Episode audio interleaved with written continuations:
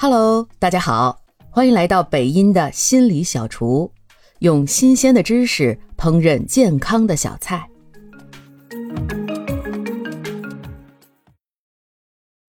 现在的年轻人啊，好像对网恋已经失去信心了，各种失败的奔现记录似乎告诉大家，千万别在网上找对象。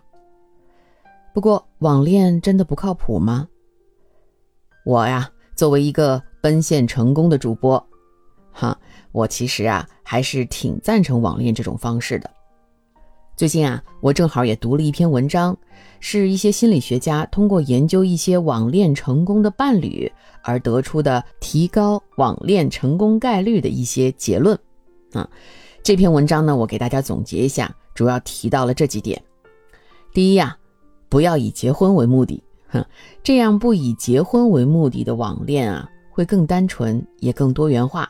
这些人呢，更愿意接触更多类型的人，并且可以让关系发展的更自然一些。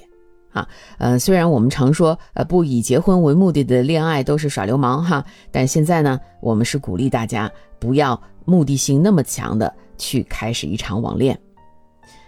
第二是通过网络来拓展自己的圈子。毫无疑问哈，科技的确增大了人们的社交圈。利用这个更大的圈子来寻找适合自己的伴侣呢，也无可厚非。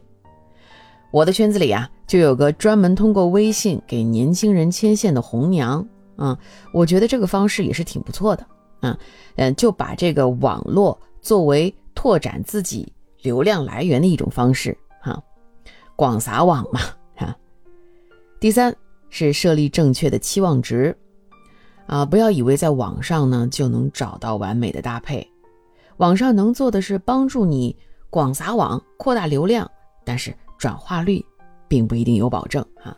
有了这个预期呢，就要知道，为了遇见适合自己的，你呀需要去多约会啊。啊，虽然失望的确会多一些，但是成功的可能性也会大一些。第四，始终要记着内在大于外在。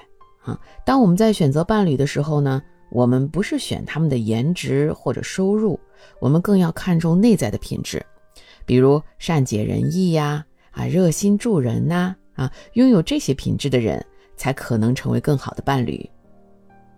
第五，也不要轻易去做决定。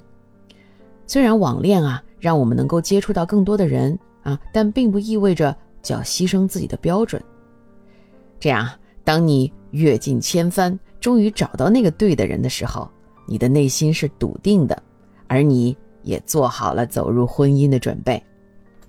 最后这一点，不轻易做决定，守住内心的标准特别重要哈。